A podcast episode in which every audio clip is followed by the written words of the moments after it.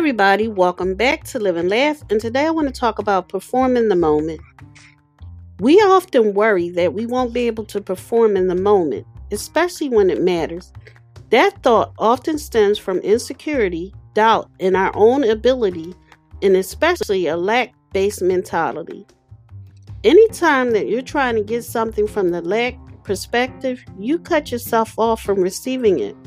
Whereas when you're in a giving mentality, the information you need to perform will flow effortlessly to you as you're open to receive it.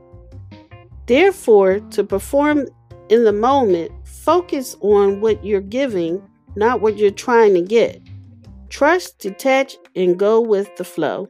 Thank you for listening. If you know anyone that could benefit from this, go ahead and share it.